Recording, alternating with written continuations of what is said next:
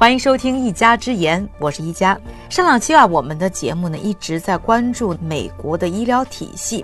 上期节目的结尾的时候啊，我们专门说到，在美国很多有保险的人还因为看病看不起，最后破产了。那很多朋友也在问啊，这有保险的人为什么看病还会破产呢？这里啊就要说到呢，美国的保险到底有多复杂？创美节目的正确打开方式有几种？正确答案是，除了喜马拉雅，还有优酷视频哦。打开优酷，搜索“创业美国”，点击回车，一加带你一起围观美国。在美国啊，看病就算是有保险，其实呢，个人呢还是有很多的费用是要自己承担的。随便到医院呢去出个门诊，可能呢你的保险公司要求你自己首先呢支付一部分费用，剩下的呢才是由保险公司呢替你买单。另外呀，有很多的看病的项目，你也得首先去咨询一下保险公司是不是带你负担，而且呢就是多长时间带你负担一次。你确定好了这个项目，保险公司愿意付钱了，他最后呢才会帮你买单。另外呢，就拿我自己的经历来说吧，也遇到过一些呢美国呢比较好的医生，他们根本不接受保险支付，要求你个人呢全款承担。除了花钱多啊，刚才也说到了，这个跟保险公司打交道啊就已经是非常复杂了。那跟医生、医院打交道呢，其实这个过程也是非常的繁琐。来听一下呢一些在美国的华人和美国人自己是怎么吐槽这个看病过程的。举一个那个呃，我最近。看胃病，然后照胃镜的例子来说，刚是做这个胃镜，它就要切成很多块，所以你要等结果要等很久。就是有些时候，甚至你做一个简单的检查，最后从头到尾，从一开始的 doctor office 的 visit 到 make appointment，到最后你看到结果，可能要等上一个多月以上。这个东西在国内可能顶多就是一星期就出来了。如果你没有预约，或者是错过了预约，那你可能要再等上一两周的时间。那个时候，你可能病情早已经恶化了。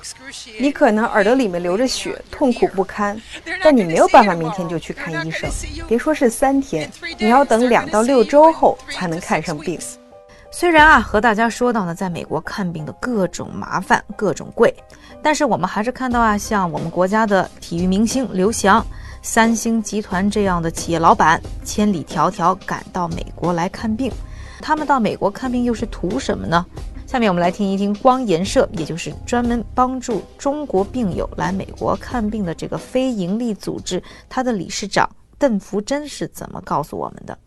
蛮大一部分的人都是在国内，真的是已经没有办法，就是国内医生已经跟他讲，好像我们只能做到这个地步了。然后他们就想到说，嗯，可能美国，可能这边还有什么方案，还有什么法子，那所以他们愿意就是花大笔的钱，也愿意来这边试试看。这些病友有时候跟我分享，他们觉得说，呃，在美国这些医护人员，他们很感动，觉得就是这些医护人员对病人的权益非常尊重。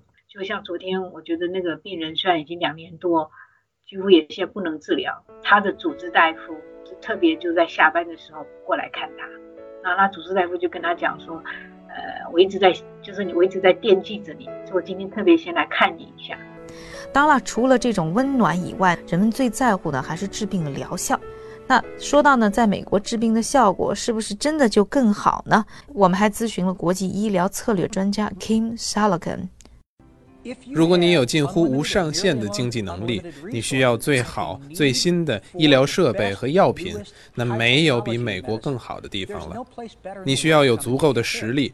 如果你很有名，或者是有钱的商人、著名的运动员、音乐家、演员，或者钱对你来说根本就不是问题，那美国是非常棒的选择。或者，如果你患有比较特别的疾病，你需要最新最先进的技术，在美国都有。但如果你不是名人或者有经济实力的人，那问题可就不小了。一家出书啦！新书《创客法则》在当当、亚马逊、京东及全国各大书店有售。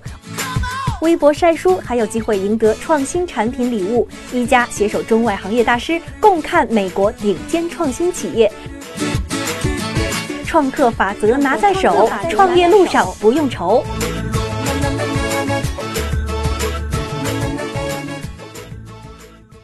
根据啊美国肿瘤学会的最新数据，他们调查了2003年到2009年之间的一些美国的癌症病人，其中呢患病之后呢生存超过五年的人呢达到百分之六十八以上。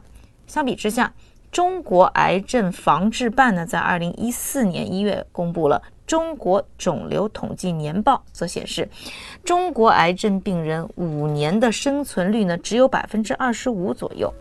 两国癌症病人生存率如此悬殊，其中的原因是非常复杂的，跟医疗水平、医疗政策投入甚至环境都有直接联系。我们的下一期的节目呢还将继续和您探讨。感谢各位的收听，我是一加，下期一家之言，我们再见。